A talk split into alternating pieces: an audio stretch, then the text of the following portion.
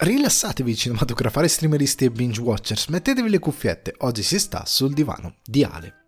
In questa puntata sul divano di Ale parlo un secondo degli Emmy e dei zero titoli di Better Call Saul. Ma sti premi, ma come... Eh? Il cinema invece ci propone un po' di futuro distopico con Vesper e il nemico, mettendo le paure sullo sfondo per dare risalto ai personaggi e alla loro emotività. Per rimanere invece nel presente parlo della commedia con Paul Giamatti The Holdovers. Per chi rimane dopo titoli di coda all'after show di Sul divano di Ale, Recuperoni, i Cavalieri dello Zodiaco e Fidanzata in affitto. Chiacchiere, domande e argomenti frizzantini vi aspettano in questa puntata di Sul divano di Ale. Ragazzi e ragazze, bentornati sul divano di Ale. Questa settimana si cambia. Questa settimana si, cambia, si cambia ma si sta anche male. allora vi avviso, vi avviso di una cosa, che probabilmente arriverò in alcuni momenti del podcast in cui il naso deciderà non devi respirare. cercherà di uccidermi il mio corpo perché ho avuto un po' di malattia da venerdì. Il mio venerdì è stato così. Il mio venerdì allora ve lo spiego. Venerdì è andato così.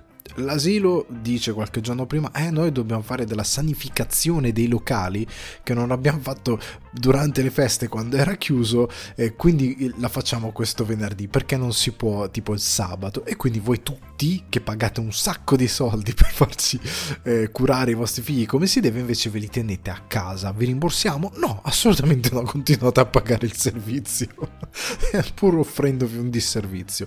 Quindi il bambino mi è venuto a casa, il bambino mi è stato a casa, però io nel frattempo avevo assorbito i suoi germi che lui mi aveva tossito la settimana prima e quindi mi sono ammalato. Mi sono svegliato, eh, no, giovedì, eh, giovedì, sera, mi sono messo sul divano, ho detto gioco, guardo qualcosa, in verità avevo tremori di freddo, ero lì, se, se, sembravo uno a meno 74, in verità in casa si stava bene. E lì ho capito che il mio corpo qual- voleva dirmi che c'era qualcosa che non andava.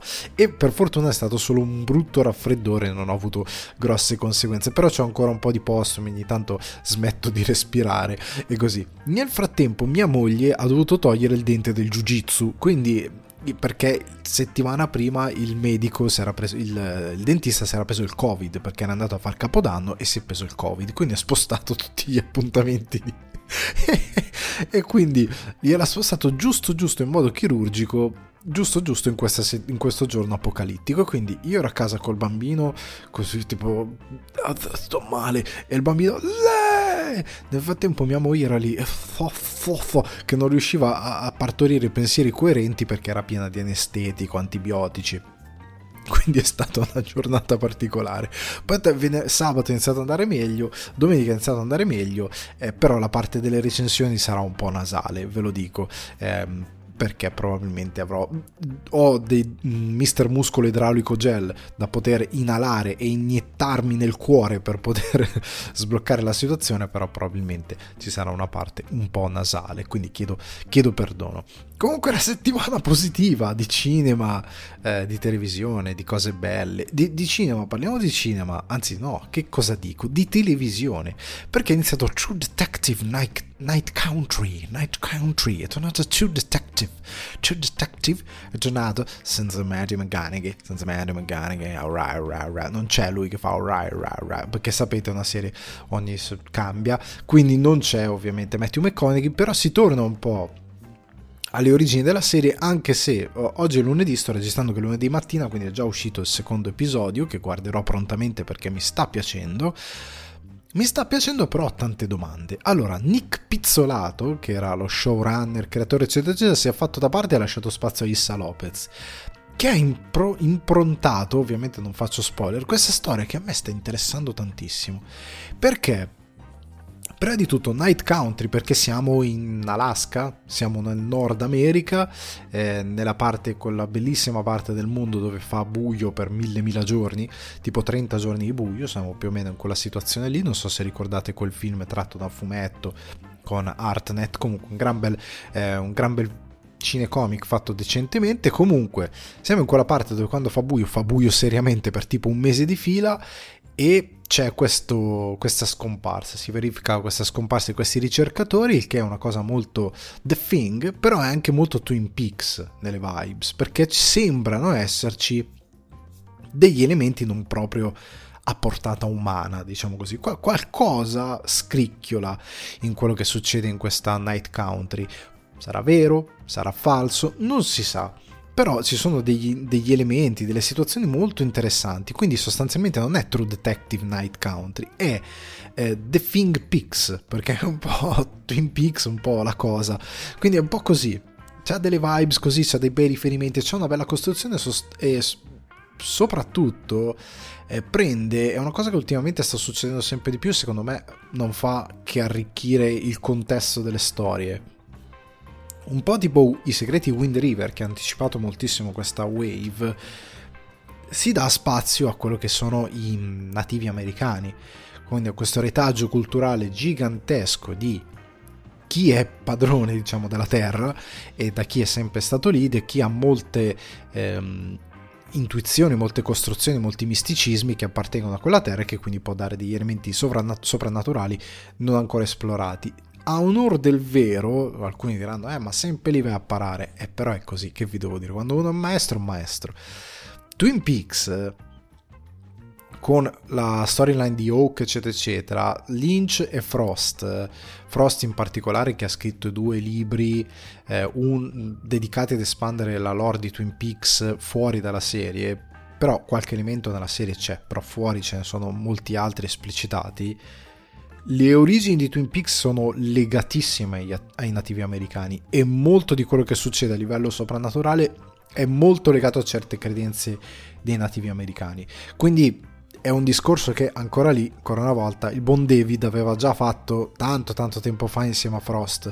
Però ecco qua, Issa Lopez lo riprende, lo fa molto bene.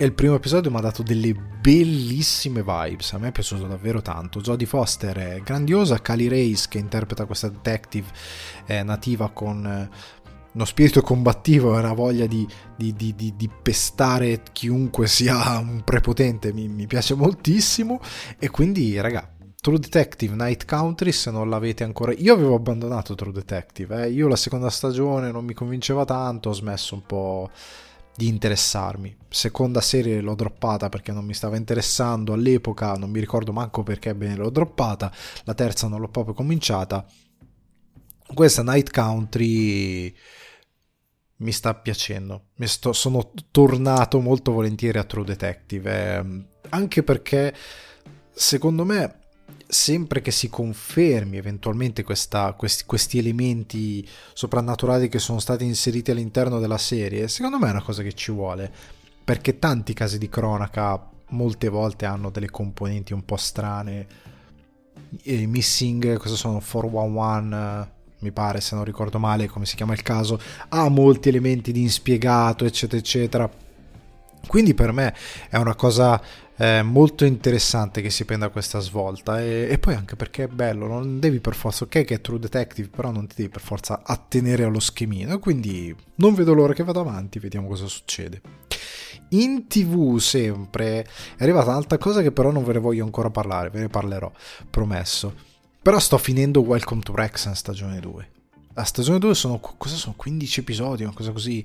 Sono oltre la metà, ne ho visti 8, 9, me la sto mangiando, cioè veramente ogni secondo che ho libero guardo un episodio di Welcome to Wrexham. Perché raga, io capisco che molti pensano che sia molto legato al calcio, quindi, ma in verità il modo di veicolare al calcio, proprio perché viene da due americani che hanno questo club, siccome loro vogliono cercare di veicolare che cos'è questo gioco meraviglioso e che cosa vuol dire anche aver preso Wrexham come club e cosa c'è attorno, la comunità, eccetera, eccetera, le persone. Un, riesce prima di tutto a veicolare molto bene le emozioni del calcio, anche a uno che ne è completamente oscuro, ma soprattutto molti episodi sono esterni alle partite. Cioè, ci sono degli episodi che si concentrano sui progressi della stagione perché a livello narrativo lo devono fare, però come se fosse proprio una narrazione fatta come si deve, episodica, filmica, seriale, quello che è, va anche fuori dal campo e si dedica alle storie. Sono degli episodi che mi hanno spaccato il cuore. C'è un episodio de- dedicato tutto a, a um, Paul Mullins, eh, al figlio e a non vi anticipo niente se non sapete le vicende o se non l'avete ancora visto e anche un'altra tifosa del Wrexham fanno un bel collegamento fanno un bel collegamento col team femminile, eccetera, perché loro hanno preso tutto il pacchetto, ovviamente. Quindi Ryan Reynolds io lo stimo tantissimo, si sta preoccupando anche di far crescere questo lato del club. E quindi fanno dei collegamenti umani ma anche narrativi nel, nel, nello sbobinare queste storie, queste storie che c'è dentro Rexham, che sono bellissime, bellissime e veramente non puoi che appassionarti. Poi ci sono episodi di 40 minuti, episodi di 20 minuti, il secondo e il terzo mi pare che sono 22, 23 minuti, cose così. Poi ci sono episodi che richiedono un po' più respiro, magari vanno verso i 40-50 minuti, però hanno un bel ritmo, e c'è una storia che li supporta molto bene cioè la narrazione a livello documentaristico, cioè quando tu vai a dire come si fa un documentario così, così vai a documentare, così vai a parlare con le persone, indagare. E c'è quello della vacanza, l'episodio della vacanza mi ha fatto spaccare e ti fa anche capire come Reynolds e McElhenney si vogliono raccontare all'interno di questo progetto. Loro sono presenti sempre più o meno, non in tutti gli episodi, ma un po' come sfondo, oppure entrano solo un secondo, non sono... Ecco, la cosa bella che hanno fatto è che loro non si sono messi al centro della narrazione. Il centro della narrazione sono i giocatori, i manager, anche la, quello che ehm, porta avanti il pub fuori dallo stadio. Tante cose hanno messo come protagonisti. Loro sono un po' un collante perché hanno reso possibile questa cosa. E poi c'è anche un discorso bellissimo sul fatto che, che, è impossibile da fare. Io mi rendo conto, io l'altro sono un creator che seguo che parla ogni tanto di calcio per, per, pur parler così, senza nessuna eh, pretesa, però parla ogni tanto di calcio sempre con dei toni molto pacati, in modo molto aperto, in modo molto tranquillo. Eh. I commenti sotto i suoi, su, su, un post che ha fatto l'altro giorno di Instagram erano uno schifo. Eh, il calcio è proprio da noi, considerando anche cosa è successo a livello di razzismo l'altro giorno a Udine, eh, però ecco, da noi è impossibile fare il discorso che si fa a Wrexham, cioè, o, o, comunque fuori per parlare del calcio, perché a Wrexham ci sono le nonnine che bevono il tè che vanno a vedere le partite, le nonnine, le gente, la gente con i bambini a cavalluccio, eh, cantano tutti insieme, eh, ci sono ma poi c'è un intero paese che è investito in questa, in questa squadra, in questa avventura e anche i discorsi che vengono fatti, cioè i, gli avversari, cioè tante volte loro a un certo punto fanno un discorso di questo tipo, come fai ad odiare questa squadra? Cioè anche da, da, da, da avversario c'è una ragazza, poi una content creator che parla della sua squadra locale su, sul web e difendeva Wrexham dicendo ma come fate a insultarli?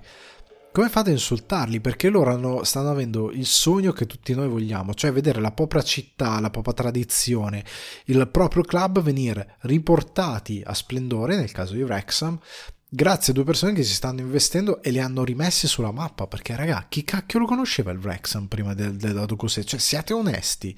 Non fate quello che arriva e fa, no, ma io ho sempre saputo, ma quando mai? Non è vero, c'è magari il super appassionato di calcio che è un'enciclopedia vivente e si ricorda del Wrexham perché è fissato, sa tutto del, del, della Premier, eh, della Championship, League 2, League 1, sa, segue l'FA Cup sempre, sa la storia e quindi magari lo conosce, ma la maggior parte della gente non sapeva manco dove era Wrexham. Cioè, squadra gallese, c'è, c'è gente che anche che magari segue il calcio e poi dice, ah ma squadre gallesi partecipano in Premier, cioè non avevano neanche questa percezione. Quindi le, questa ragazza, come dicono poi anche loro, rinforzano anche loro e come testimoniano anche tanti tifosi avversari, loro stanno vivendo quello che tutti vorrebbero vivere. Quindi non gli puoi voler male perché stanno andando a prendersi qualcosa che eh, una, in questo calcio fatto da gente che va a giocare a Dubai solo per i soldi e che ora si sta pentendo perché la vita è miserevole evidentemente lì, evidentemente non era difficile da prevedere, comunque in questo calcio sempre più legato ai soldi, vedere una squadra dal niente, da una lega non professionistica, la lega più infame dove sono lì da 15 anni, venirne fuori e andare su e andare verso un sogno e dare battaglia in FA Cup, cioè, è una cosa verso la quale non puoi non, non abbracciare questa cosa. Secondo me è una cosa stupenda, non si può non, non volergli bene a questa realtà. Io credo così, poi mi sbaglierò io, però secondo me è così. Comunque, Welcome to Rexham stagione 2. Per me che vi piace il calcio, quando vi piace il calcio, secondo me è da vedere perché è stupenda. Io, mia moglie, lei non è che segue il calcio, però io guardo gli episodi, oh, cos'è successo? Cioè, se magari si perde un episodio, poi, ah, no, no, dimmi, dimmi, eh, mi vedo questo Cioè, perché comunque le storie sono belle, sono appassionanti, sono divertenti, sono umane, sono stupende. Quindi guardatelo. Io, miglior Dokusera ha vinto 700 premi, giustamente per una volta. Quindi, e ora entriamo alla discussione dei premi, dai. Allora, il titolo di, questa, di questo segmento è I zero titoli di Better Saul due punti e ma, ma, vedrai vince l'anno prossimo. Perché Better Call Saul è stato nominato record assoluto 53 nomination lungo le 6 stagioni se non mi ricordo male 0 Emmy portati a casa 53 nomination 0 neanche uno 0 Emmy. Record assoluto eh, molto sopra il precedente record che era di questa sitcom degli anni 80 New Heart, in italiano Bravo Dick, che aveva ottenuto 25 nomination senza vincerne nemmeno una. The Wire, però andando ad altri casi eccellenti, The Wire ha avuto due nomination in 5 stagioni. It's Always Sunny in Philadelphia, loro erano sul palco riprendendo Rob McElhenney, che è una serie meravigliosa, non è mai stata nominata, loro ci hanno scherzato in 16 stagioni, mai stata nominata, loro non erano mai andati agli Emmy, perché perché non si sa, cioè, poi ora ci arriviamo. E quindi molti mi hanno chiesto come funziona, come non funziona, co- cosa perché, mi avete fatto anche alcune domande che poi arrivo a coprire. Allora, parliamo un attimino di questi Emmy. Eh, allora, io tante volte le stagioni dei premi le trovo ridicole. Facciamo però un discorso a monte. Che Better Call Saul abbia preso Emmy o meno, è importante? La risposta è no. Cioè, ma proprio no, zero. Questa cosa ha importanza, forse 1, una scala da 0 a 10 ha importanza 1. Perché importanza 1? Perché eh, i premi piacciono a tutti, sia al pubblico sia a chi li riceve. È brutto per chi fa un ottimo lavoro non essere premiato quando sta palesemente facendo un lavoro buono, però facciamo un ragionamento un po' più adulto. Questi premi, che siano gli Oscar, che siano gli Emmy, che siano i Golden Globes, molte volte hanno un funzionamento da reginetta del ballo. Cioè abbiamo visto tutti, non voglio rifare il solito discorso su come funzionano gli Oscar, ma si potrebbe dire uguale di Emmy, eccetera, eccetera. Sono premi molto spesso di popolarità e hanno delle logiche alle spalle che per me sono demenziali. Non mi interessa se chi li assegna è dentro l'industria, fuori dall'industria, uno che fa la cosa di professione, non mi interessa perché le logiche attorno sono logiche di gruppo. Logiche di, gru- di gruppo all'interno di un'industria e l'industria è quella del cinema che vive anche di popolarità, di sponsorizzazioni, di entusiasmo, di hype e di tante cose che professionista o non professionista ti vanno a eh, impattare. Perché quando si sta dicendo ah quelli che hanno premiato questo e quest'altro non capisci niente, non è questo il ragionamento, è, la critica è il sistema attorno a questi premi è un po' eh, sbilanciato ed è uguale allo stesso perché di Corea Reginetta del Ballo negli Stati Uniti perché il ragionamento è quello, è una gara di popolarità. È un po' il liceo, quello figo del liceo. Conta poi nel lungo periodo? No, nel senso che allora ehm, sono dei premi che appunto servono in quel momento e che tante volte vengono dati sull'onda dell'entusiasmo. Cioè quest'anno ha vinto tutto Succession. Succession è, cos'era la quinta stagione conclusiva di questa serie, se non ricordo male. Io non l'ho ancora vista, la recupererò perché mi interessa recuperarla e vedere l'ottimo lavoro che è stato fatto, se poi è appassionante, poi se non mi appassiona la droppo, però mi interessa recuperarla. Quindi non vado a parlare di merito, io non sto mai parlando di merito, se questa merita di più, merita di meno, non, non discuto questo, discuto la logica di questi premi. La logica è che qua si è dato i premi sull'onda dell'entusiasmo. Cioè è chiaro, è un percorso, ne stiamo parlando tutti, siamo tutti ipati, vai, vai, vai, vai, se ne è parlato tanto probabilmente a livello pubblicitario, comunicazione, eccetera, eccetera, dentro Hollywood tutti premiamo Succession. Questa è stata la logica. Better Call Saul non ha avuto la forza eh, pop di investire in questo tipo di ragionamento e non è stato mai premiato. Perché mm, tanti dicevano, eh ma vedrai c'è anche l'anno prossimo, glieli danno l'anno prossimo, e quest'anno glieli hanno dati non gliene hanno dati neanche quest'anno, neanche un premio, ed è una vergogna se vai a vedere il valore tecnico slash artistico. Però dovresti fare un ragionamento di questo tipo, questi non sono premi di valore tecnico slash artistico, sono premi di popolarità, punto.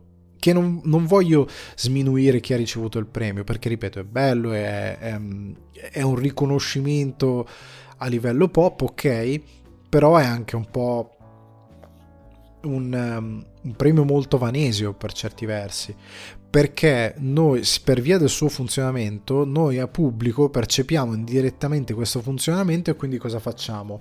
Cerchiamo di validare le nostre opinioni o di fidarci eh, lo facciamo per osmosi, di fidarci di qualcosa solo ed esclusivamente perché ha un premio. È così, non c'è nulla di male e uno lo fa tante volte per osmosi. E quindi, perché funziona così l'essere umano, in mancanza di altre informazioni, come faccio a capire se sta, se sta cosa eh, che voglio comprare o sta cosa che, parlando di servizi, o sta cosa che voglio vedere è bella o no? Come posso andare sul sicuro e non sprecare tempo? Che c'è sta cosa in sicurezza, sprecare tempo, eh? Ha vinto dei premi, oh la guarda, ha vinto tanti premi, sarà bella. Quindi ti fai un'opinione a monte per poi fidarti e poi magari non ti piace, però a monte il fatto che è prestigiosa perché ha vinto dei premi te la vende, ok? E, e quindi questo è il valore del premio. Noi abbiamo, e, oltre al fatto che, come dicevo, la validazione della propria opinione. Cioè, io dico che questa serie è bellissima. Io dico che Succession è la miglior serie di sempre gli hanno dato un sacco di premi, quindi ho ragione. Cioè è un modo per validare, fa da uh, echo chamber per rimbalzare una certa opinione che uno ha di qualcosa. È anche un po' così, tante volte fai delle discussioni, eh ma ha vinto 200 premi. Ok, e in base a cosa è stato dato quel premio? In questo caso per me gli Emmy sono un premio molto di popolarità, come gli Oscar è un premio molto di popolarità. Coda era il film migliore di quell'anno? No, però per le logiche di popolarità, eh, di sensibilità mm, di quel momento storico, eccetera, eccetera, ha vinto quel film. E come la questione che si diceva sempre come dico nella monografia di Lynch, nell'episodio dedicato a Elephant Man, Elephant Man non vince l'Oscar, lo vince gente comune di Robert Redford e, e, e mm, mi sta venendo Mel Brooks, che era il produttore, dice eh, gente comune sarà la risposta a un gioco di società Elephant Man invece da qui a 30 anni la gente continuerà a guardare Elephant Man a dire che è un bellissimo film. Ed è vero. Cioè poi io quando dico questa cosa arriva eh però gente comune non è un brutto film. Sì ma l'hai visto te tua nonna. Cioè questo è il punto. Se, non è che dici cavolo mi voglio proprio rivedere gente comune. No! Elephant Man è un film invece che ancora oggi lo guardi, è andato nei cinema qualche eh, anno fa in versione restaurata, la gente lo guarda, si commuove, è bellissimo, impara qualcosa riguardo imparo qualcosa molto più di sostanza interessante intelligente di quello che viene fatto adesso con certe opere riguardo la, il diverso, eh, riguardo eh, certe forme di eh, su come funziona la società, su certi aspetti riguardo a chi è un ultimo, un isolato, un, appunto un diverso, chi magari ha, eh, ha, delle disabilità, perché comunque Elephant Man aveva queste eh, condizioni mediche preesistenti che non erano colpa sua e che lo, che lo trasformavano un po' tra mostro da circo e personaggio da, da guardare per bearsi a livello sociale. Quindi si può imparare molto sul tipo di sensibilità invece che bisogna avere verso certe, eh, certe realtà del nostro eh, presente del nostro quotidiano. Quindi è un film meraviglioso, incredibilmente moderno, ancora bello oggi, che non è invecchiato di un secondo, un film stupendo. Gente comune, no. La stessa cosa vale per, eh, secondo me, per tante altre opere che, che, ricevono premi piuttosto che no. Cioè, parliamoci chiaramente. Eh, Succession, io lo devo ancora vedere, quindi non mi esprimo a riguardo. Ma Better Call Saul, cioè quello che ha generato a livello pop, cioè un'icona. Better Call Saul rimarrà più nel tempo, secondo me, di Succession. Succession, cioè, è un premio sull'entusiasmo. Ripeto, al, non parlo della qualità della serie perché non l'ho vista, non lo posso giudicare. Però, guardatevi attorno dove sono le, le magliette, tazze? Eh, perché il merchandise dà anche un, um, una, come dire, un termometro di quanto la gente si attacca a quel prodotto. Cioè Game of Thrones, Winter is Coming, la gente lo diceva, cioè io stavo in Irlanda, la gente anche comunemente in giro, pensiamo ai primi freddi, Winter is Coming, iniziamo una giornata, cioè si, diventa quello, la, rimane perché rimarrà nel tempo. Laura Palmer, Twin Peaks, ehm, lo stesso Breaking Bad, Say My Name, così queste cose qui, eh, I'm the Danger, queste cose qui, le magliette, diventano pop, pur che, non, che ricevono premi, che non ricevono premi. Better Call Saul è un'opera che rimane pop. Eh, Lalo Salamanca, eh, tante situazioni all'interno della serie, ma se domani qualcuno lo vede, Better Call Saul è bellissima. Cioè non è che perde qualcosa, è che il premio per quella che è la sua natura molto pop va a validare questa opinione super pop. Poi c'è anche un discorso da fare. Secondo me, a livello tecnico, vanno valutate poche le cose. Perché c'è questo discorso per me demenziale che è l'ultima stagione, quindi gli dobbiamo dare tutto. Perché anche questo è il ragionamento. Ed era quello che molti, molti contavano su Better Call Saul. Eh, questa è l'ultima stagione, quest'anno no, ma l'anno prossimo vincerà un po' di premi. No, perché anche l'ultima stagione di quell'altro, e quell'altro però è un'agenzia PR migliore di comunicazione e quindi li ha presi quell'altro e non li ha, li ha presi Succession e quindi non li ha presi Better Call Saul. Tutto qui. E questo è il ragionamento che è stato fatto, non c'è qualcosa di oscuro e questa cosa di è l'ultima stagione, magari non gliele abbiamo dati prima glieli diamo quest'anno, è demenziale, perché era l'ultima stagione anche di Mrs. Maisel, Mrs. Maisel, a me The Bear è piaciuto tantissimo, ma a livello tecnico alcuni premi li ha vinti, oltre ad avere 2 miliardi di nomination, però per quanto riman- eh, riguarda gli Emmy, eh, un po' di premi ce li aveva. Ha vinto per Outstanding Directing for a Comedy Series, Amy Sherman Palladino, per 4 Minutes. Se non mi ricordo male, quello lo ha vinto. Gli altri... Eh, Rachel Brosnan, lead actress in a comedy series, eh, lo stesso premio Outstanding Comedy Series, Supporting Actress in a Comedy Series per Alex Bornstein. Per quanto mi riguarda, con tutto il bene de Bear, ma ehm, sono stati più bravi. Eh, Mrs. Maisel, cioè l'ultima stagione di Mrs. Maisel è incredibile e che Prime come probabilmente Netflix, come sicuramente Apple, non ha investito niente nella stagione dei premi e nel veicolare perché non lo fa manco verso il pubblico. Figuratevi se lo fa per la stagione dei premi, quando in verità sarebbe importante perché porterebbe, appunto per il discorso che facevo prima, di confermare, perché poi andate su Disney Plus, andate su Netflix, quando vincono i premi, nella home mettono il banner, quelli che scorrono della serie mettono vincitori di tot Emmy, te lo mettono in nome e tu te la vai a vedere. Perché poi funziona così. Loro non ci hanno investito e non hanno preso determinati premi. Questa è la logica. Però se io guardo meramente gli aspetti tecnici, con tutto il bene, Marvelous Mrs. Maisel è superiore a The Bear. Con tutto il bene. Per regia, per scrittura, per eh, anche recitazione, cioè il tipo di recitazione offerta da be- l'episodio di The Bear di Natale è stupendo, ma tanti episodi a me sono piaciuti un sacco, sapete, a me stagione 2 di The Bear è piaciuto molto di più della prima, è stupenda, bellissima, e proprio mi ha coinvolto tanto.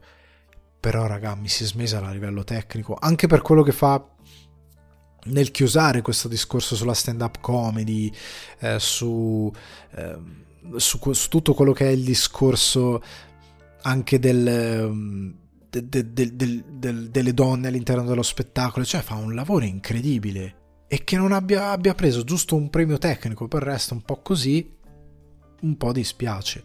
Qua veniamo a una cosa, perché tanti mi avete chiesto, ma poi The Bear, perché The Bear è una comedy? Se lo sono chiesti anche negli Stati Uniti, eh?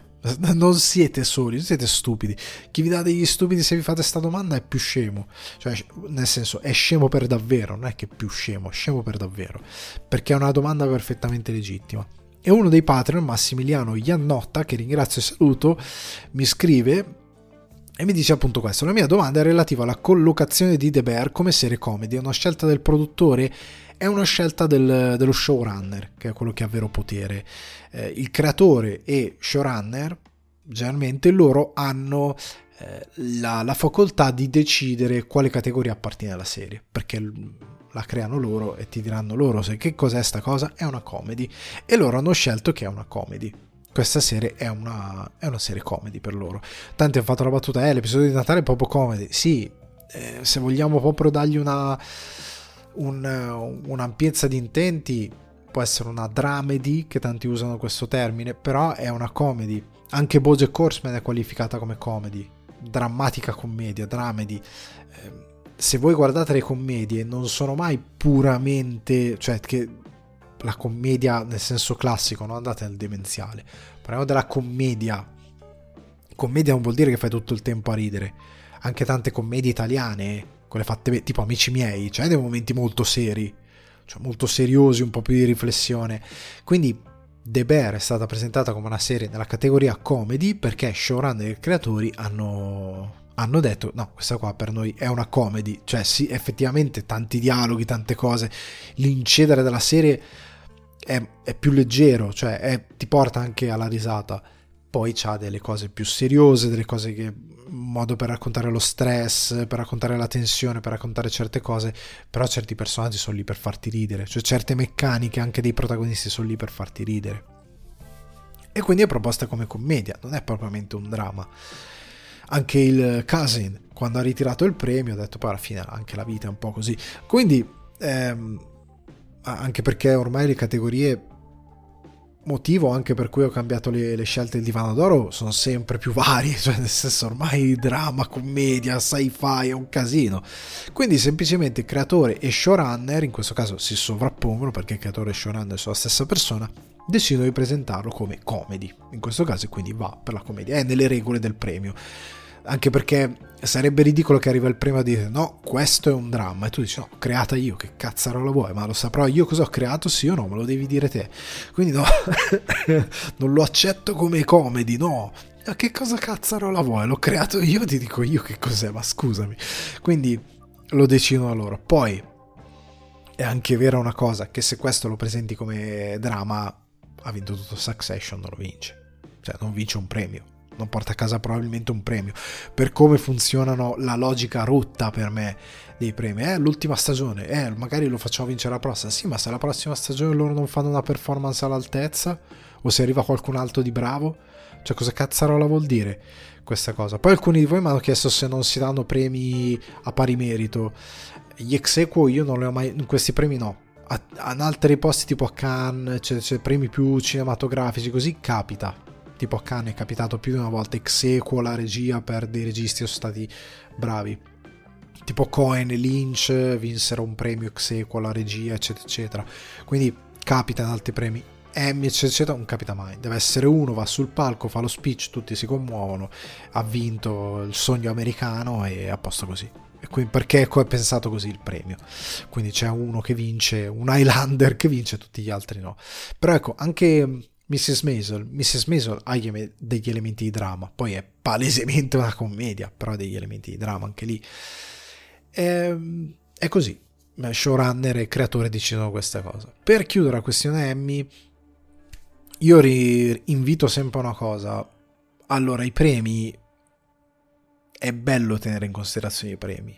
Ha vinto Cannes, ha vinto Berlino, ha vinto Venezia, ha vinto gli Emmy, ha vinto l'Oscar. Sì, però dovete un po' anche slegarvi da sta cosa. Cioè, io stesso ogni tanto ci ricado perché per osmosi siamo cresciuti così, cresciamo così perché siamo in una società che ci fa crescere in questa maniera. E, e il premio è un po' per darci un ordine, cosa sia il migliore, cosa sia il peggiore, però è molto vanesio, cioè nel senso che tante volte per le, queste logiche che ci sono dietro, per me il premio lascia il tempo che trova. Ha vinto Berlino, sì, lo guardo, per me ha 2000 difetti, ci sono altri film che sono migliori, a me che ha vinto Berlino il significato è molto relativo. O è stato presentato al Festival di Berlino, anche tanti film vengono presentati al Festival di Cannes che, oh raga, ma che è sta roba? Cioè, tante volte se ne è parlato più una volta, ma vado a vedere un film, vai, presentato, e esco dalla sala e dico, ma sta roba qui, ma che cos'è? Ma quando mai? E poi scompaiono certi film, magari presentati a cane, che, che uno dice, ma dov'è finito quel film? Boh, puff, scompare dalle distribuzioni perché non è così bello. Quindi, poi, oddio, quelli che vincono generalmente tendono ad essere effettivamente dei bei film, cioè c'è una ragione se vincono, però ci sono anche delle logiche diverse. Cane è un, è un festival che ha un po' delle logiche diverse a livello di premi, sono registi, sceneggiatori eh, che discutono premi, hanno diversi film, è una logica più da eh, più cinematografica, più meno premio alla popolarità, ecco, diciamo la verità, è un po' meno improntato su un premio americano. I premi americani, raga, nel bene e nel male sono americani. Quindi rincorrono certe logiche di popolarità, di, di vincere, eccetera, eccetera, che gli appartengono. Quindi raga, lasciano veramente il tempo che trovano. Quindi non vi ci incartate troppo. Eh, Better Call Saul non ha vinto neanche un Emmy, onestamente non me ne frega niente. Rimane per me una grandissima serie. Eh, se uno si attacca a queste cose, ha vinto o non ha vinto, vuol dire che non ha argomenti. Cioè, questo film, io ti dico, Better Call Saul è bellissima. È bella perché ha vinto degli Emmy. No, che, che argomentazione è? Non è perché ha vinto dei premi allora è bella.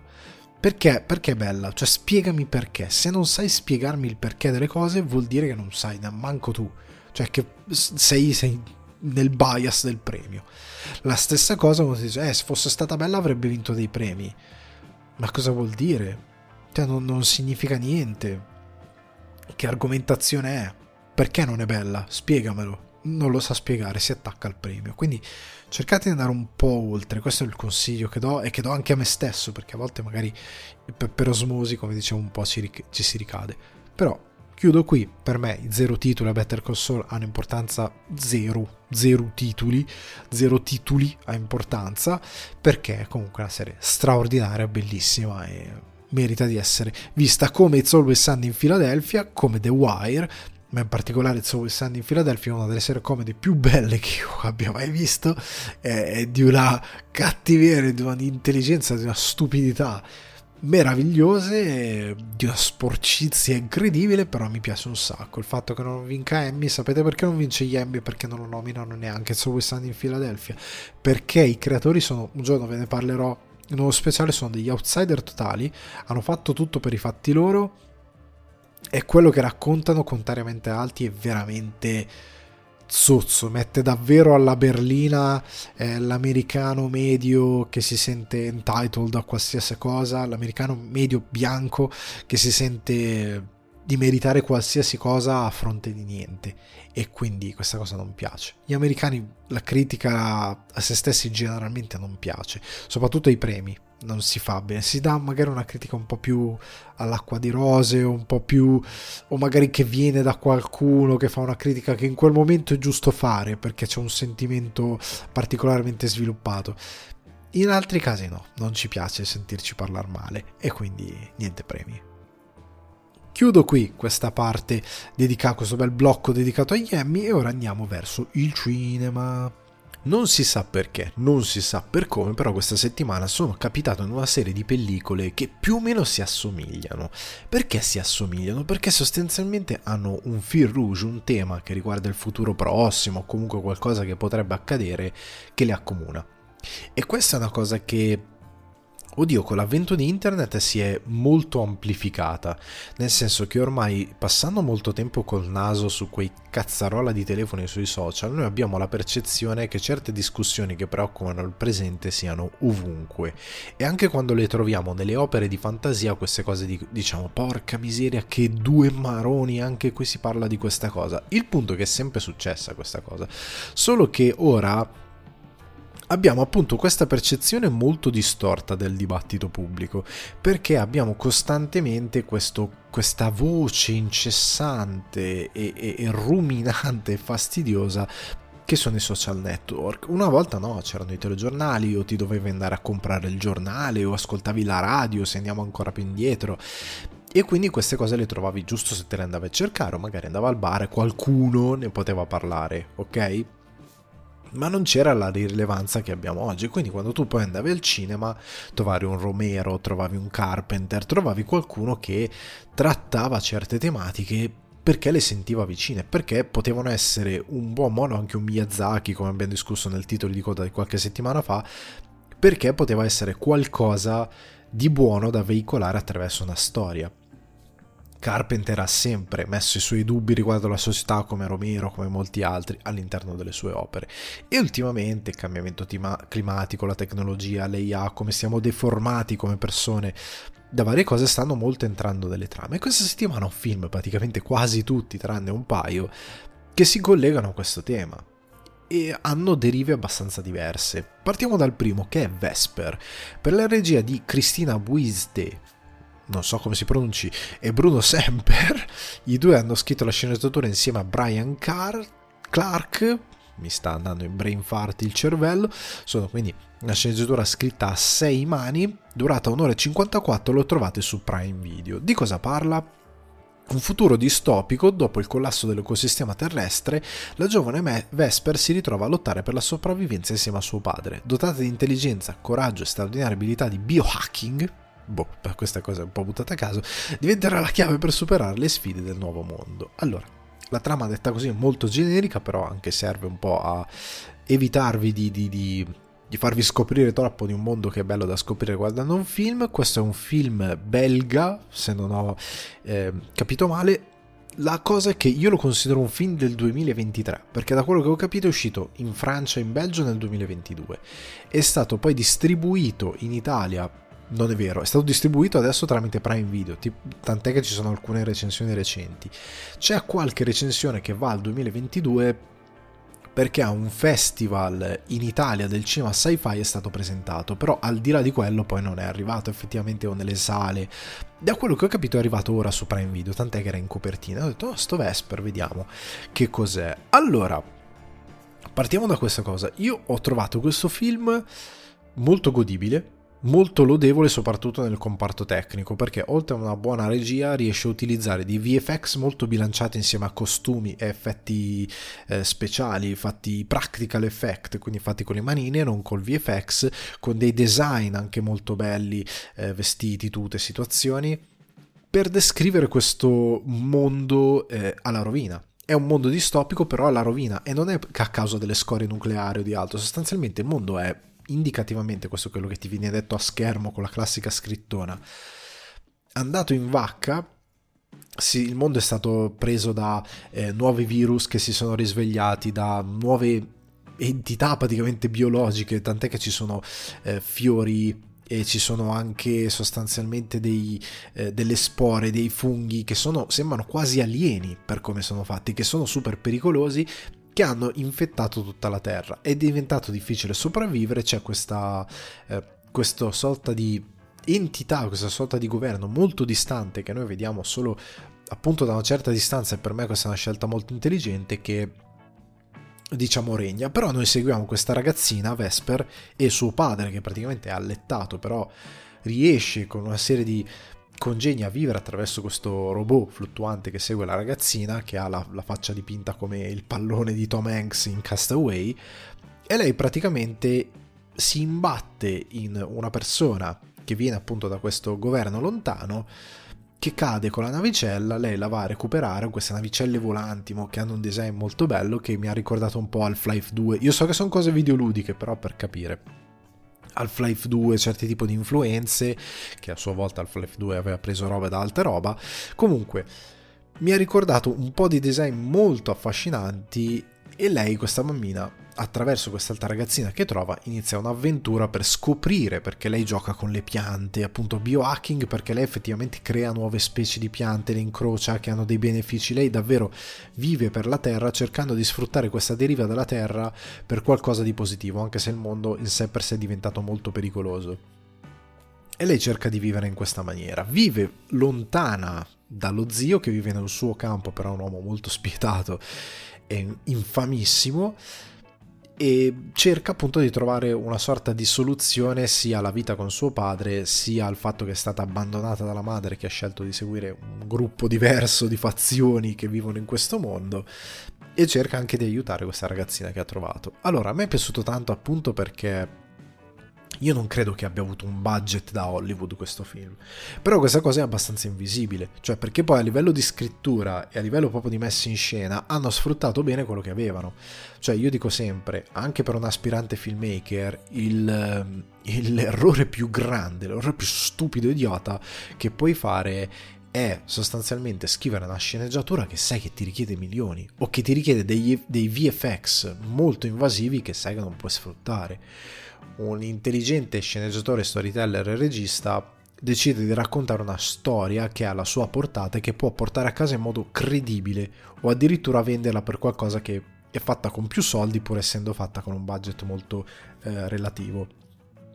Eh, si, era, si, era, detto la stessa cosa di Prosper, se non mi ricordo male il titolo di quel film, sempre su Prime Video, quello con Pedro Pascal nello spazio, perché anche qua cosa fanno? Siccome devono descrivere questo mondo particolare, ci sono dei fiori fatti in VFX, perché hanno luci, cose, hanno un funzionamento molto interessante, tanta roba fatta con effetti practical effect, quindi effetti speciali costruiti, e il fatto che loro ambientano tutto in questa foresta, questa tundra paludosa, è fuori da questo impero che sta sempre sullo sfondo e non è mai presente, è la cosa più intelligente da fare perché puoi sostanzialmente riprendere delle location reali, poi dare dei costumi o comunque dare un design a chi vive in questo posto, avere il robottino che comunque è un practical effect misto a VFX che sta in scena gestire pochi personaggi e comunque riuscire a dare una forte identità e un forte impatto visivo utilizzando poco, ma contenendo la storia, circoscrivendo la storia a qualcosa di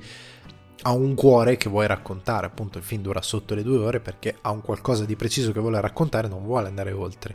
Quindi uno potrebbe ritrovare un peccato il fatto che cavolo, ma io voglio sapere più di questo mondo. Vorrei che questa ragazzina si avventura a questo mondo. Perché lì per lì all'inizio io pensavo che fosse una cosa, essendo i protagonisti due ragazzini, cioè due ragazzine a dire la verità, una ragazza più vicina a, a più teenager e una ragazzina invece più vicina all'età eh, della, della fanciullezza, credo che abbia 12 anni, una cosa così mi aspettavo una cosa un po' che c'è a livello di scrittura alla Miyazaki, cioè un viaggio verso qualcosa, questo magari governo, un viaggio attraverso questo mondo del futuro molto distopico nel quale man mano scoprivamo tante cose però questa ragazzina, questa Vesper trovava una soluzione a certe cose. In verità questo viaggio non c'è mai perché d'altronde non, sarebbe stato molto difficile poterlo realizzare. Nonostante vediamo alcune navicelle alcuni soldati di questa città vediamo le cose però non arriviamo mai a toccare davvero certi elementi, come non arriviamo mai a esplorare le altre fazioni, diciamo tra virgolette, le altre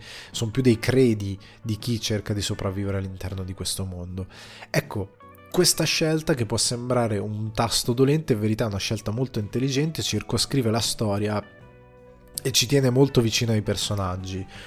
E io ho trovato che il racconto ha comunque molto cuore nel concentrarsi nel centro nevralgico di quello che vuole dire e ha il pregio appunto di contenere le cose e fare tutto molto bene e di concentrare la storia sul cercare di trovare una soluzione a questo mondo partendo da questa ragazzina misteriosa che si ritrova tra le mani e da alcune eh, ricerche che lei fa incrociando appunto queste piante, questi semi. Allora, io l'ho trovato il film, allora, venendo al al punto nevralgico. Mi è piaciuto, il film mi è piaciuto. Non è il sci-fi più indimenticabile che vedrete quest'anno. Non è il sci-fi più ispirato alla storia, anche se tante idee di design, vi ripeto, le navicelle, certe cose sono molto belle, sono molto affascinanti. Poi anche questo luogo paludoso quasi sempre nella nebbia è molto molto molto ispirato secondo me come è realizzato. È un film semplice che mostra una bella storia dove mette al centro i ragazzini, di adulti ce ne sono pochissimi, poi tra l'altro c'è un design, non vi voglio fare spoiler, ma il design dei soldati come appaiono sotto l'elmo è bellissimo, proprio bello, dici oh questa è una bella idea, perché ti dà idea di... Eh, chi rappresenta la morte, chi rappresenta la fine, chi rappresenta gli impuri, mentre invece i bambini sono quelli che hanno un cuore più ampio. È un film semplice, ispirato molto bene nel suo incedere, ispirato molto bene nel dare un messaggio di dobbiamo rispettare quello che abbiamo attorno a noi, abbiamo possibilità ancora per poter vivere in armonia con quello che abbiamo attorno a noi e questo mondo distopico quasi alieno mi ha, eh, mi ha affascinato. È un, be- è un, bel film, è un bel sci-fi godibile. Io cerco di tenere le aspettative basse perché generalmente quando si consigliano questi film, se li pompi troppo, sbagliando, crei un hype, poi lo spettatore pensa di vedere Blade Runner o non lo so, i figli degli uomini, poi va a vedere una cosa che non è quella cosa lì.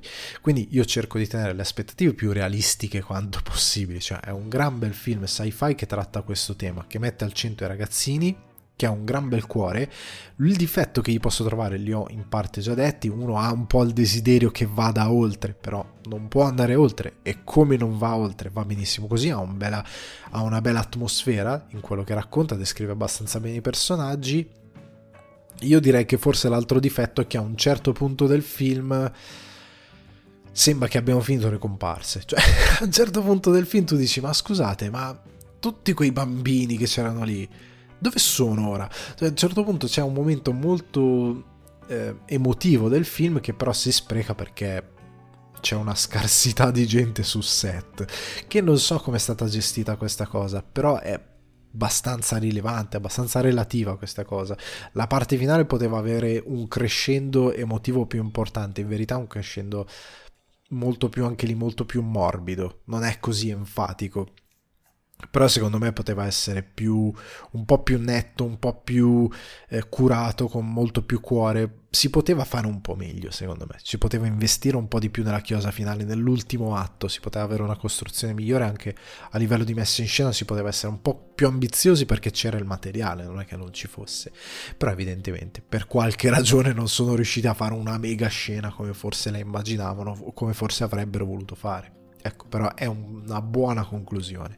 Quindi, questo Vesper su Amazon Prime, su Prime Video anzi, eh, io lo consiglio. Onestamente, andatelo a vedere se volete vedere un bel sci-fi ambientato in un mondo particolare. Io vi dico, guardatevelo.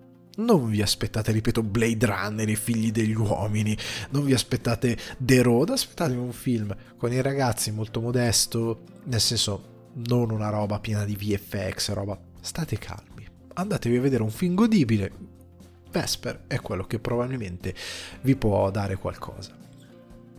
Ora, l'altro film che ha un tema molto simile è Il nemico, Foe, di eh, regia Gareth Davis, sceneggiatura scritta con Ian Reed, che è anche l'autore del romanzo dal quale è tratto, dell'omonimo romanzo, durata un'ora e 51 minuti, anche qua grazie a Dio, distribuzione italiana sempre Prime Video.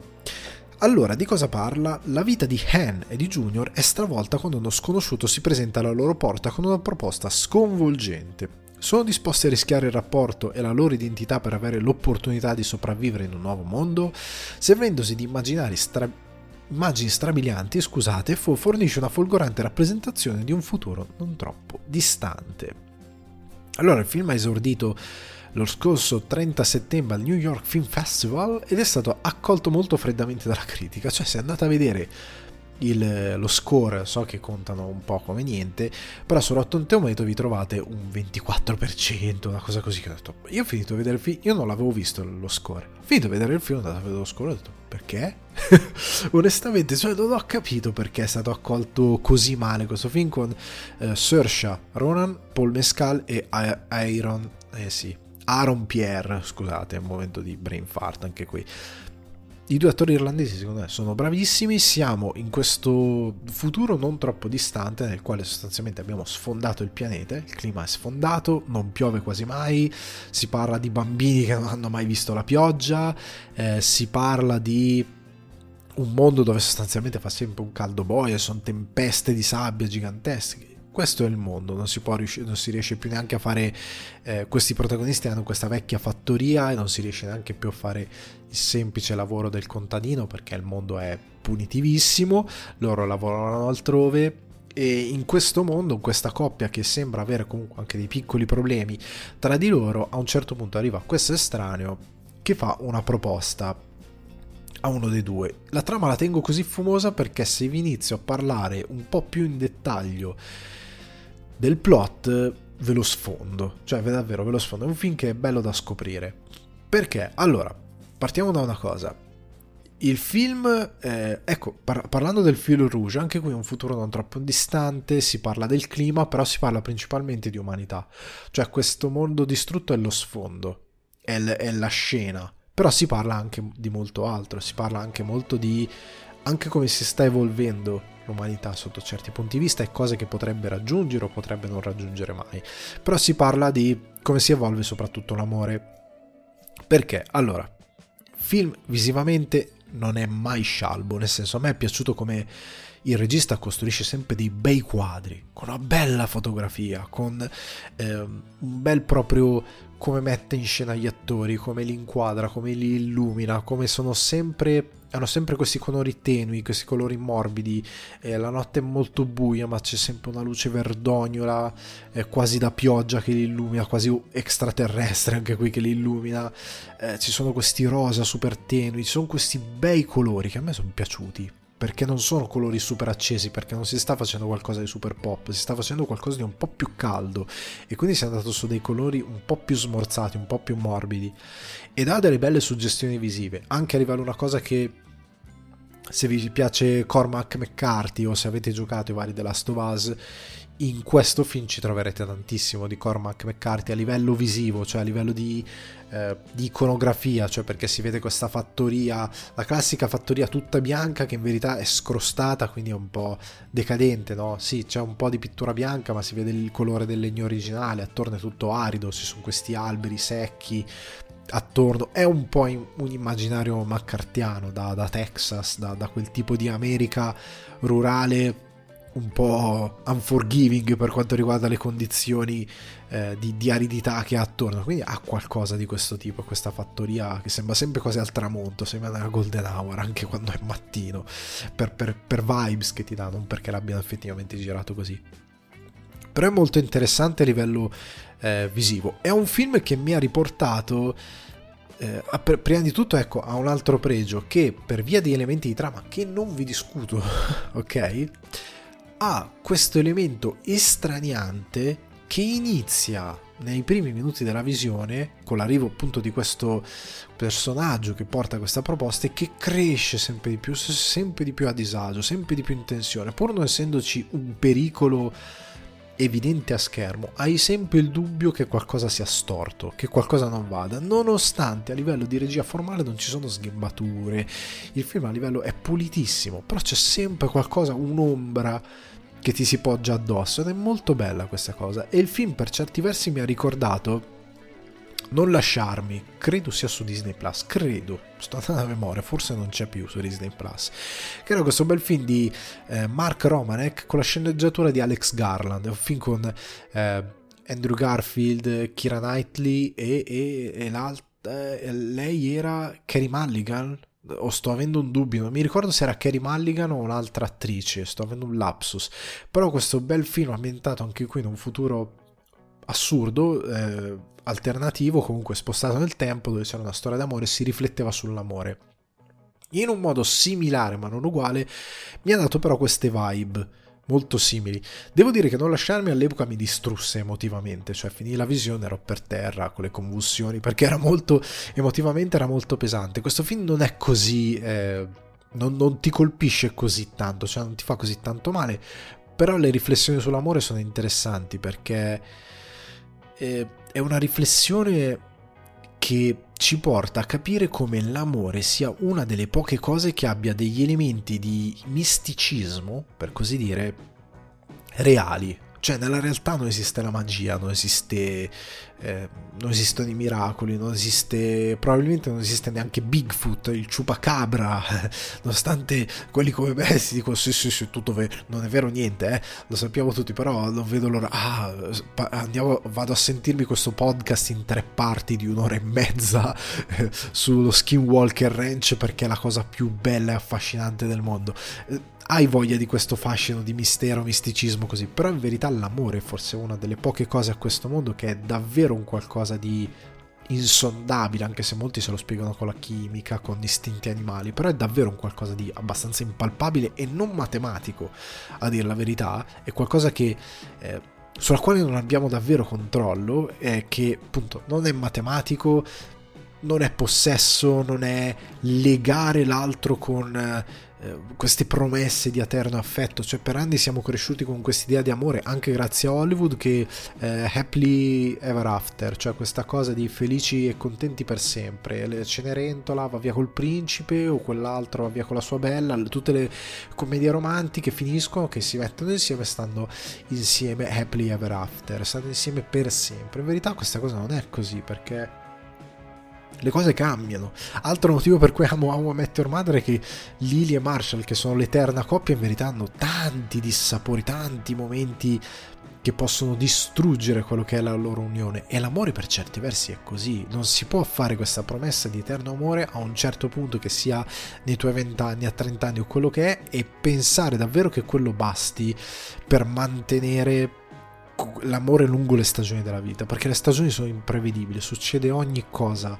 Eh, l'amore è mutevole perché le persone stesse sono mutevoli e spesso l'amore è anche una cosa volatile, nel senso che tu a 20 anni e 19 anni guardi una persona e quella persona per te non riesci a immaginare un'altra persona. Tu la guardi e fai, quella lì è la cosa più bella che sia capitata nella mia vita e quella persona lì io la, la, la, desidero, la amerò per sempre, le vorrò per sempre bene, non la farò mai stare male. Hai queste convinzioni, però poi magari dura un'estate, dura una stagione, dura perché tante cose si mettono nel mezzo, perché le persone sono animali complessi, perché non basta solo quello che c'è fuori, ma c'è molto dentro le persone, nella testa delle persone che condiziona l'andamento dell'amore e Spesso l'amore è anche nutrito da illusioni, come il fatto di prendersi cura, sono tutte riflessioni che nel film ci sono per me. Eh, l'amore prende quest'idea che siccome tu, che è una cosa terapeutica che funziona per certi versi, ma tante volte bisogna stare attenti in che misura questa cosa va utilizzata, nel senso che tu ti prendi cura dell'altro, tu ti prendi cura del tuo compagno o della tua compagna.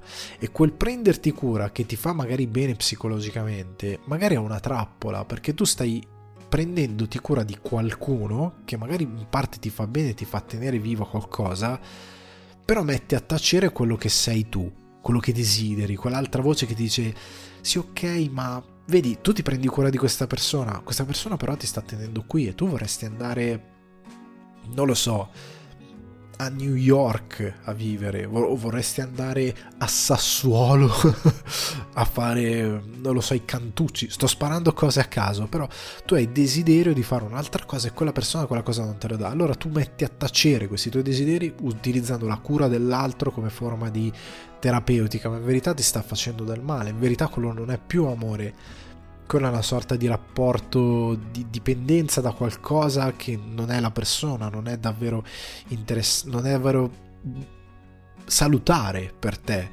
E spesso ci innamoriamo anche dei momenti, cioè siamo in un momento, una stagione della nostra vita in cui siamo super positivi, tutto è avventura, ci innamoriamo di quella persona perché anche quella persona è un'avventura e rappresenta tante possibilità.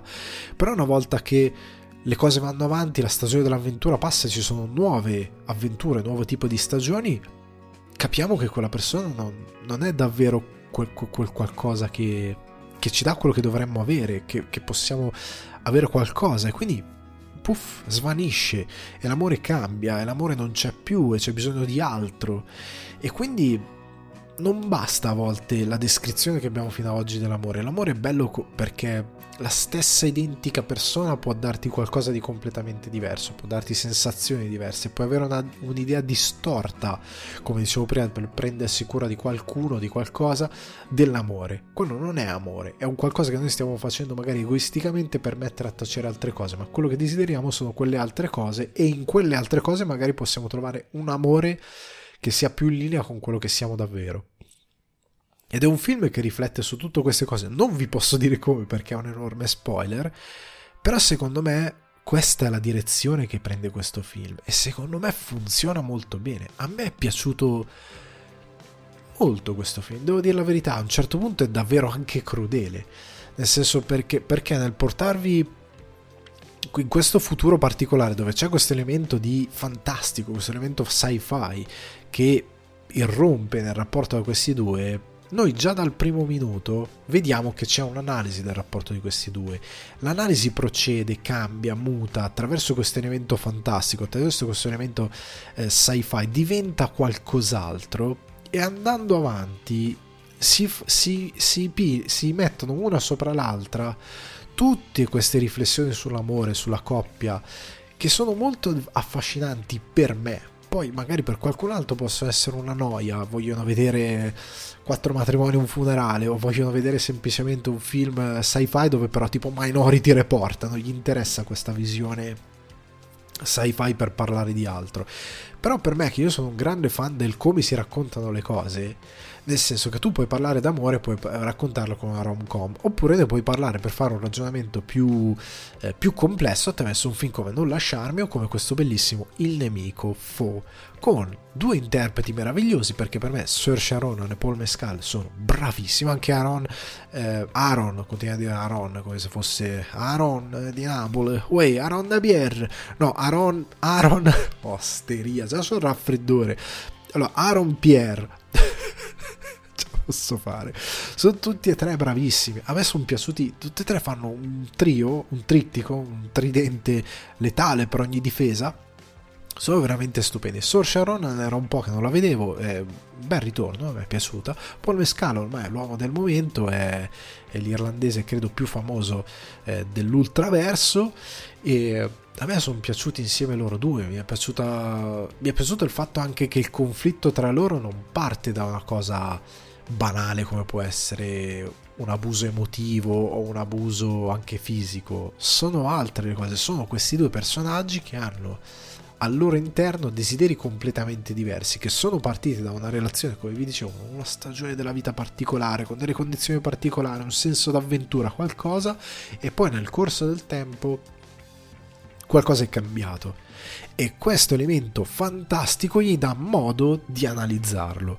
E quindi a me questo Il nemico, a.k.a. Fo, il, t- il titolo originale, è molto interessante perché anche la metafora di utilizzare il nemico e il fo, questo elemento esterno che qua è non è la cosa sci-fi, è questo personaggio che introduce questo elemento esterno che qua è un qualcosa di sci-fi ma nella vita di tutti i giorni può essere qualsiasi altra cosa, un elemento esterno, eh, perdi il lavoro, eh, ti arriva lo sfratto, non lo so, succede un incidente e ti fai male a un, a un tallone e cammini male per qualche mese, però succedono delle difficoltà, non so, butto a caso delle cose che possono minare quella che è la vostra serenità. O uno di voi due riceve una proposta lavorativa. Le cose che eh, nei film magari vengono buttate lì un po' in cacciare, risolte molto superficialmente. Qua si approfondisce di più perché c'è da approfondire di più. Eh, ci sono dei momenti sliding doors, un po' che prendi una cosa piuttosto che altra, che, sono, che cambiano la vita ma alterano anche l'amore e gli equilibri di coppia. Quindi il nemico Fo su Prime Video, io non vi dico che è un capolavoro. Però non vi dico, io su Rotten Tomato ve la dico a percentuale, cioè tipo, o ve l'ho già detta, mi sa, c'è il 24%, ma si può dare il 24%? Cioè, non è possibile per me. Secondo me c'è qualcosa di incredibilmente sbagliato nelle recensioni. È andata gente senza cuore a vedere sto film, sono andati, ha mandato una manica di, di, di, incel che odiano le donne, che odiano la vita, che, che, non riescono ad avere dei rapporti sani nella propria vita. Hanno visto sto e hanno detto che schifo. Secondo me l'unica cosa è quella, perché se sei una persona equilibrata e vedi sto film, sì, può non piacerti, questo è sempre ovvio, può non piacerti però io l'ho trovato interessante, poi anche a livello formale è ben girato, è ben messo in scena, gli attori sono bravi, la sceneggiatura è interessante. Quindi, il nemico, Prime Video, sparatevelo. E dopo aver fatto un attimo di pausa per cercare di ingerire via naso un qualcosa che mi permesse di tornare a respirare un pochettino di più, The Holdovers di Alexander Payne. Alexander, io non ce la faccio, io ogni tanto che ogni volta che sento Alexander Payne la mia testa è Payne. Parte, scusate i non gamer.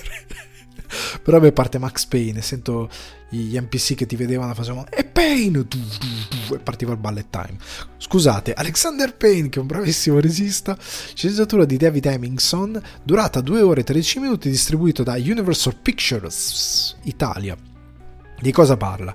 Un istruttore bisbetico di una scuola privata del New England è costretto a rimanere nel campus durante le vacanze di Natale per fare da babysitter a una manciata di studenti che non hanno un posto dove andare. Alla fine stringe un improbabile legame con uno di loro, un problematico cervellone danneggiato e con il capo cuoco della scuola, che ha appena perso il figlio in Vietnam. Note! due note due sul film. Allora, Paul Gianatti ha vinto parlavamo di premi in puntata, Critic Choice Award e Golden Globe come miglior attore, eh, Divine Joy Rand- Randolph che è la, la capo cuoco, ha vinto come miglior attrice non protagonista anche lei Critic Choice Movie Award e Golden Globes, Dominic Sessa che fa lo studente ha vinto il Critic Choice Movie Award, quindi anche lui è in premio e in area di premi, però parliamo di questo film. Allora, questo film che io una nota, una nota io la voglio fare perché la notina la devo mettere sempre, ma la distribuzione di questo film cioè, è un film ambientato a Natale, cioè la, anche, anche, qua, a vigilia di Natale, cioè si parla proprio dal, va dal 20 dicembre al, al primo dell'anno, a Capodanno, o poco dopo Capodanno. È time frame delle feste, lo puoi far uscire a fine gennaio, cioè a metà gennaio, che, fa, che nei, nei, negozi sono già le chiacchiere, si sta già parlando di San Valentino. Ma porca miseria, ma si può fare sto ragionamento? Ma perché nessuno si fa una domanda e si dà una risposta? Io capisco che a Natale c'era un po' di roba, però uno slot si poteva trovare inizio dicembre, una cosa così, o inizio gennaio quantomeno, appena finito Capodanno se lo butti in sala. Non so, una soluzione migliore si poteva... Posso vedere un film di Natale perché è ambientato completamente a Natale in questo... In questo che, che, che ci sono le chiacchiere in giro. Vabbè, comunque, allora, lasciamo stare. Eh, sono mie fissazioni, però parliamo del film. Allora, vado su due aspetti, due tecnici che però mi sono piaciuti. Il film è girato in digitale con una Arri Alex, girato in digitale, poi è stato stampato su, su 35 mm. Però la pasta del film, l'introduzione, il logo della Universal, eccetera, eccetera, tutto il sistema, anche visivo, la pasta proprio eh, graffi su pellicola, cose così, sono state inserite grazie a una bellissima post-produzione sul film, tant'è che sembra un film, il formato è 1.66.1, quindi quello che in Europa all'epoca era una sorta di widescreen per loro perché era un po' più, più grande, poco più grande del 4 terzi. Quindi sostanzialmente eh, sembra un film effettivamente degli anni 70. Visivamente sembra davvero un film degli anni 70, è un'altra epoca, gli dà un certo calore stupendo che poi eh, anche a livello di colori eccetera eccetera gli dà un bel calore che secondo me ci porta perfettamente nell'atmosfera del film. E il film di cosa parla? Il film è un po' quando si dice mai giudicare un libro dalla copertina, eh, mai giudicare qualcuno troppo, eh, troppo presto, perché ci porta appunto in questi anni 70 che sono un periodo molto tumultuoso, eh, le proteste per il Vietnam, la paura di essere mandato in guerra eh, a combattere questa guerra che non voleva davvero nessuno. È un momento storico anche dove tutto è possibile, ma dove i nostri protagonisti hanno un sistema attorno a loro che gli dà molto paura. C'è molto benessere, però c'è questo aspetto della guerra. C'è anche l'Earth Day. L'Earth Day, quindi si inizia a parlare un po' del clima, eccetera, eccetera, nasce appunto negli anni 70. Quindi siamo un po'. Eh, è un racconto davvero universale che però si collega perfettamente al presente. Cioè gli anni 70 sono molto simili al nostro presente per certi versi. Gli aspetti della guerra, molto benessere, però non di tutti, perché è uno degli elementi del film, benessere che però non è di tutti, ma chi ce l'ha ne gode strabene. Paure sul futuro, perché all'epoca erano paure, ora sono certezze, all'epoca erano per fortuna paure, si poteva ancora fare qualcosa, però ecco, paure sul futuro, eh, paure sul presente e in tutto questo ci sono dei protagonisti che in questo presente possibilista, cioè perché ancora si possono fare tante cose, ma alt- altrettanto spaventoso, vivono tutti gli sbilanciamenti della società e ognuno di loro ha qualcosa come bagaglio emotivo, come croce sulle loro spalle che ovviamente non fanno vedere, ma allo stesso tempo fanno vedere perché sono un po' specchio di come sono, quello che sono, come si comportano. Sono una sorta di barriera che però fa intravedere che dietro di loro c'è qualcosa che gli pesa. E nel momento in cui sono costretti a vivere quello che è il momento più bello dell'anno, cioè il momento più bello dell'anno è il Natale, tutti si canta, le feste, sta in famiglia, vai questa scuola, questo liceo prima del, di quello che è la, il college, ok? Questa scuola per ragazzi benestanti, ovviamente, prima di andare eh, al college sono lì, vai, vai, finiamo questo ultimo giorno e ce ne andiamo tutti, chi vuole andare a sciare, chi va con la famiglia alcuni vengono lasciati lì. Per una ragione piuttosto che l'altra devono rimanere lì. In particolare questo ragazzo finisce per rimanere lui da solo con questo pro- professore. Sono tutti soli. Non tanto perché non hanno qualcuno, ma proprio anche come individui, pur essendo insieme sono soli. Perché il nostro protagonista ha i suoi bagagli, cioè il nostro ragazzino. Il ragazzino che poi nei suoi 18 anni, perché deve andare ancora al college, sta per andare al college.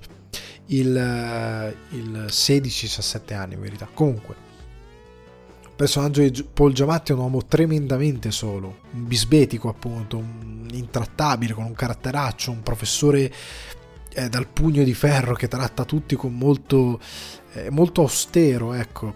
Però nonostante sia un personaggio così, percepisci che dentro di lui ha un'enorme solitudine, c'è qualcosa di rotto, come questa capo cuoca che ha appunto alle spalle questo lutto enorme in questo periodo storico in cui la cosa fa molto male e che vive, vivono tantissimo. Loro sono il lato eh, working class della storia e vivono con ancora più senso di isolamento, desolazione e dolore i loro problemi, i loro drammi, le loro condizioni. E ognuno di loro un po' solo.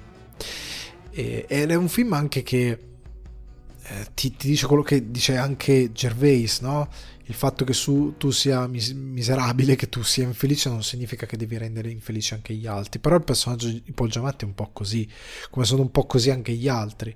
Non tutti, la capocuoca ha una filosofia un po' diversa, però nello stare insieme, nell'iniziare a diventare meno soli perché iniziano a rapportarsi, a confrontarsi, a interfacciarsi in modo tale da curare uno l'altro, iniziano a trovare una via per scavare attraverso queste avversità e curarsi e capire l'altro, diventare migliore e imparare. E piano piano che andiamo avanti scopriamo di più, scaviamo di più nell'armatura di questi personaggi e capiamo cosa non va in loro. Più il film procede, la cosa bella è che il film ha sempre una sorpresa dietro l'angolo. Più va avanti, più pensi di aver capito dove, dove siamo, più qualcosa di un personaggio si apre e, e ti sorprende con un qualcosa di narrativo nuovo con un concetto nuovo, non c'è nulla di inosservato e questo è bello, la storia è sempre in movimento, non è mai ferma la storia.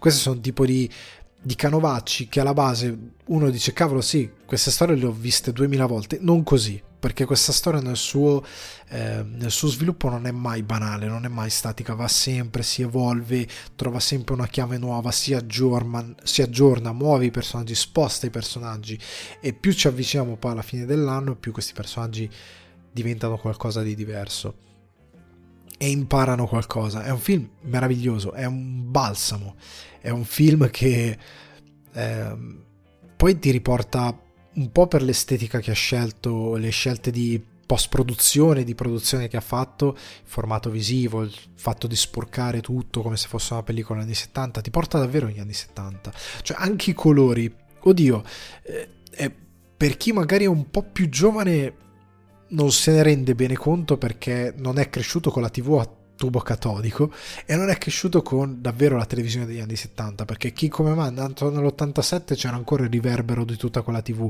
e su Italia 1, Canale 5 o anche nei film roba che veniva da quel periodo storico la vedevamo. Quindi io quando ho visto il film all'inizio ho detto ma questa è pellicola per davvero?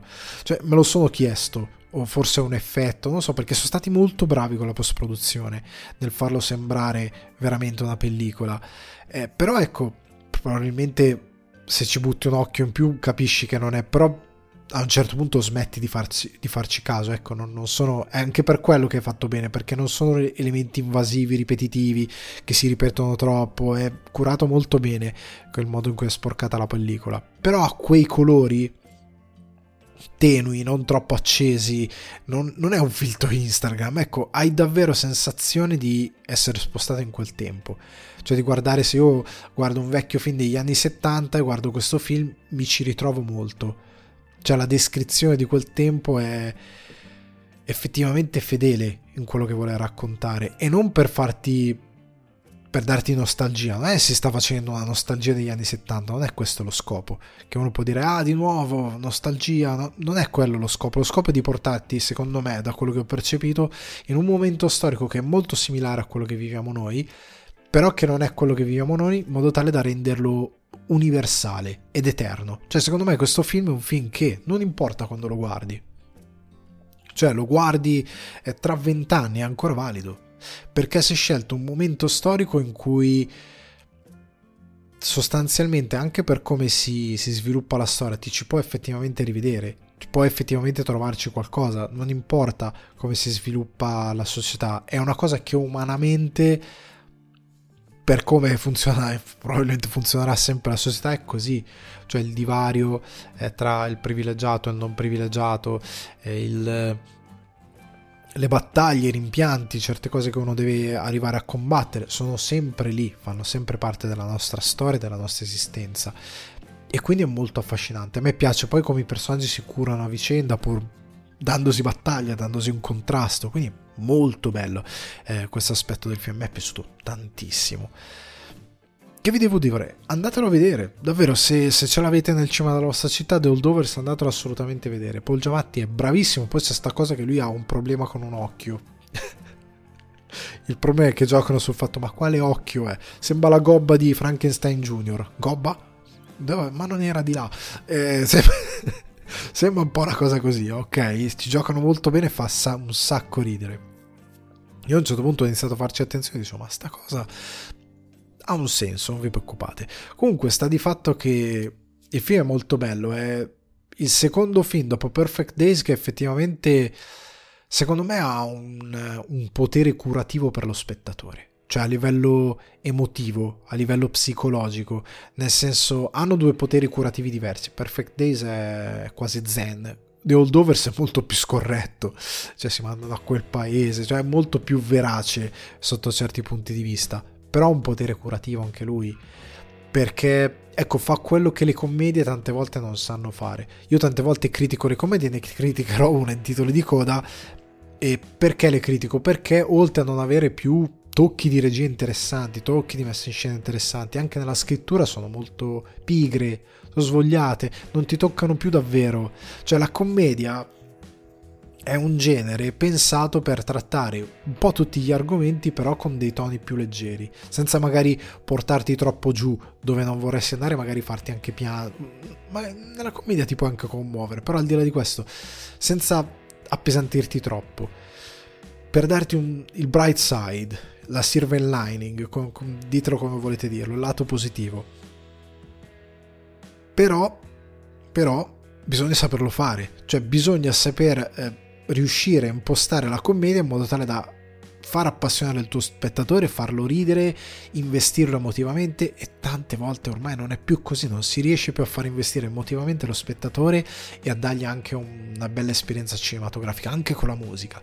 The Holdovers con la musica ha io credo fosse da... fatemi pensare, da... Oddio, eh, Perfect Days fa un ottimo lavoro, quindi ecco, era arrivato Perfect Days nel mezzo, ma io credo sia da... Eh, devo andare a memoria, a memoria dico Garden State, ma magari c'è qualche film anche nel mezzo dove la colonna sonora non mi colpiva così tanto. Cioè la colonna sonora, i brani scelti per questo film sono quelli che poi vai, vai su Spotify ci sarà sta playlist per vedere per ascoltare tutti i brani perché me li voglio riascoltare tutti perché anche la musica scelta nei momenti giusti è proprio un qualcosa che ti comunica un certo stato d'animo che aiuta la, la progressione anche del film a livello emotivo ok la musica tante volte nei film è messo anche a cazzarola di cane cioè, anche nelle commedie ultimamente c'è la musica, cos'è l'ultima? C'è l'ultima di Drake che sta famosa, mettiamocela. E tu dici, ma cosa c'entra? Niente, è perché descrive il momento storico. Tu dici, sì, ma con quello che succede in scena cosa c'entra? Niente. E quindi emotivamente non ha alcun trasporto e non funziona. In questo film invece anche le musiche sono eh, inserite molto bene in questo discorso, quindi bellissimo. The Holdovers, ragazzi, andatelo a vedere, anche perché se torniamo all'argomento premi, vogliamo poi parlare di Oscar, fare un toto Oscar così e giocare con questo, questo film sarà sicuramente gli Oscar, cioè sarà sicuramente uno di quelli di cui si parlerà. Quindi è un must watch se volete rimanere nella discussione. Ah, se non volete rimanere nella discussione è comunque un bellissimo film da recuperare, quindi The Holdovers recuperatelo. A questo punto, ragazzi e ragazzi, io vi saluto, faccio ciaone, vi ricordo patreon.com slash sul divano di Alan, che per stare nel gruppo Patreon, per la domandona, per i titoli di coda, eh, per tutte le cose belle esclusive per i Patreon. Sul divano di Alan un confortevole piacere da condividere con gli amici gli appassionati di cinema e televisione, potete trovare su Spotify, Apple Podcast, Amazon Music ed spero che pure se non, se non dite io il Patreon non lo voglio fare, va bene, ti voglio bene uguale, condividi, metti un, un, una, una recensione con le stelline stelline, fai sapere che ti piace il podcast e va bene così, io voglio bene a tutti. Seguite anche il canale YouTube per i contenuti esclusivi, si chiama Alessandro Di Guardi, ripartirà prossimamente e ricordate di iscrivervi e attivare la campanella. Un saluto dal vostro host. Ciao, ciao, ciao.